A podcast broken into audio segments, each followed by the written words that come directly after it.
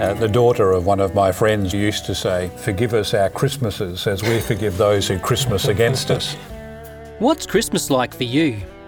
Do you look forward to it, or would you rather avoid it? Hello, I'm Richard Fox from Messages of Hope. Is it possible to still enjoy the peace, joy, and hope of Christmas, even in the mess? Well, I come from a, a, broken home, so you have to go to different people's houses, as some people just won't turn up. I hate it that my two daughters don't speak to each other. My younger daughter has moved on, and my elder daughter has moved on with their lives, but somewhere in the middle, the whole family unit has got lost. Personality clashes, I suppose. In laws and alcohol, and when the fun of opening the presents and having the meals and everything else is starting to wear down, and everyone's getting a bit tired and tense, everyone starts to open up. At Christmas, unresolved conflicts often rise to the surface, but Christmas is also a time of hope. Today I'm talking with Noel Dew and Celia Filkey about the messy side of Christmas, when family relationships are in conflict or people we love have passed away. How can we still find the peace, hope, and joy of Christmas, even in the mess? How do you celebrate Christmas? Oh, I love Christmas. I love getting the fairy lights out. It doesn't feel Christmas to me until I've got all the decorations up you know, the colourful things and the Christmas tree. We always have a real Christmas tree because that's Craig's, my husband's tradition.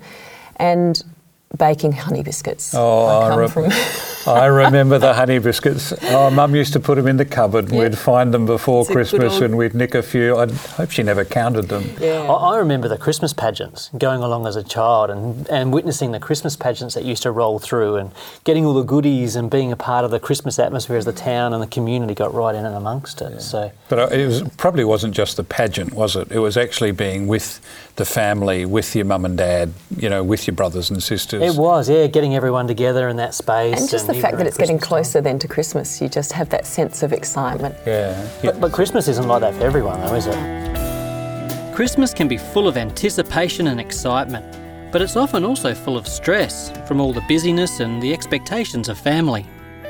How do we come to terms with those tensions?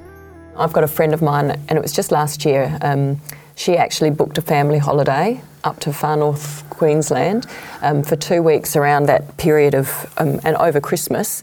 I couldn't understand it, but she, she sent me a photo Christmas Day of them sitting on the beach having fish and chips, just her and her husband and her kids. She, and, I, and I asked, you know, why, why have you done this? She said, just wanted to get away from the pressure and the stress of Christmas. Yeah, there can be lots of demand, isn't there, and, and, and expectation mm. of what is Christmas meant to really be about. Uh, the daughter of one of my friends many years ago was learning the Lord's Prayer, and she used to say, uh, "Forgive us our Christmases as we forgive those who Christmas against us." It's pretty much the way it is sometimes with the family difficulties and conflicts and yes. people you haven't spoken to for ages, and now you have to be friendly around the Christmas tree or the Christmas tra- table. Yeah. You know, it's a difficult time. Mm. It is. It can be really hard to deal with and really hard to face. And I suppose also there's the uh, reality that uh, many people don't have loved ones around that table. They're, they've uh, died or uh, just can't be there with them. So there can mm. be a lot of sadness too in there around Christmas, mm. and uh, it actually reflects more of the absence of people. Yeah. Mm. Uh, my first wife died of cancer, and um, the first Christmas after that death was very strange for us. Uh, to know that she was not there, but yet at the same time to know that her life still went on and she was still uh, with us in many ways, but the absence was very, very profound. And uh, the first year after anyone loses a loved one, mm. everything it's is significant. First, first anniversaries, first Christmas, first Easter, first birthdays, very difficult times mm. to come through. Mm. So, how do, you, how do you cope with something like that when your wife dies of cancer? And where do you find hope, uh, especially at Christmas time? Well, I think the hope is actually in the Christmas story because it, it the story is important. The story is telling us something. The story's telling us that God thinks we're worth something.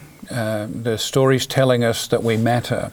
The story's telling us that He's with us because, uh, well, in the Bible, He is Jesus is called Emmanuel, which means God with us.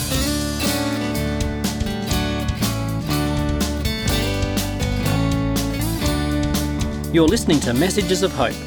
Is it possible to still enjoy the peace, hope, and joy of Christmas, even if it's messy? even in the midst of the grief and the pain and the sorrow and the messiness of the relationships, either the presence or the absence, it's the withness, God with us, which is so important. I think that's a really important message. I know um, a good friend of mine who, at Christmas time, they find it really hard going to the family Christmas.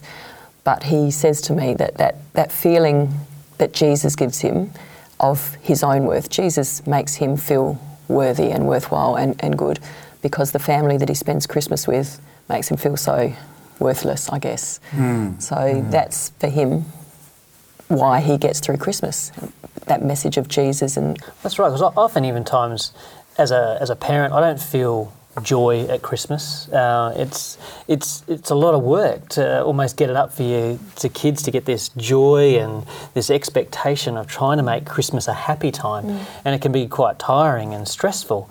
And so I don't often feel that joy at Christmas. The thing I look forward to though is just hearing that story again of that first birth of Jesus coming into the world uh, with Mary and Joseph there in that manger, and with all the smells and the animals and the pressure of having to travel to Bethlehem, not finding a, a place to stay, the stress and expectation of this baby coming into the world. And this baby was a special baby.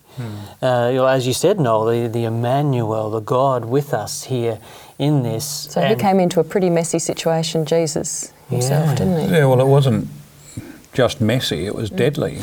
Uh, in when Mary said, "Let it be done to me according to your word," I mean, she was yet not married, and in that society, in that time, uh, saying yes to God meant that she could have been stoned to death. Uh, so it wasn't an academic question for her about how messy Christmas was. It was actual fear and anxiety, and who knows what could have happened. And Joseph certainly didn't know how to handle it, did he? No, no, he wanted to try and dismiss the whole thing and, mm. and sweep it under the carpet. But I suppose it showed how Jesus entered into the messiness then and how he, he gave them joy by being there with them in this mess that was there in their life, but to help guide them through it. And I, I, I enjoy hearing the story of Jesus being there in that mess, but then also in my messes. So when I struggle to face family members uh, or The messes we have here. Yeah. There's plenty of them, yeah, Yeah. That, that Jesus is here. Yeah, and even in the uh, absence of loved ones uh, near, that there is someone there who cares about me, sees me as worthy, someone who loves me for who I am. And even though I don't feel joy always at Christmas time, He gives me the joy by hearing that story again that He is with us. In, in that sense, I guess Christmas is no different from any other time in that mm. that sense of Christ with us, that sense of us being worth it mm. because of what He is mm. and what He's done, or who He is and what He's done. That's there all the time, but Christmas is really important for us to be told it all over again. We forget so easily. Uh, we forget the important things really easily. Yes. And there's a very famous um, old person who said that the, the words of Jesus are stronger on the lips of a friend than they are sometimes in our own heart. And we, we need to hear that story. It's so important that we hear that He has come, that He's come because He's loved us, that we're worth it. And that he's given himself for us. We need to hear that. And that's what makes Christmas so important for everybody. Mm, and every day. Mm.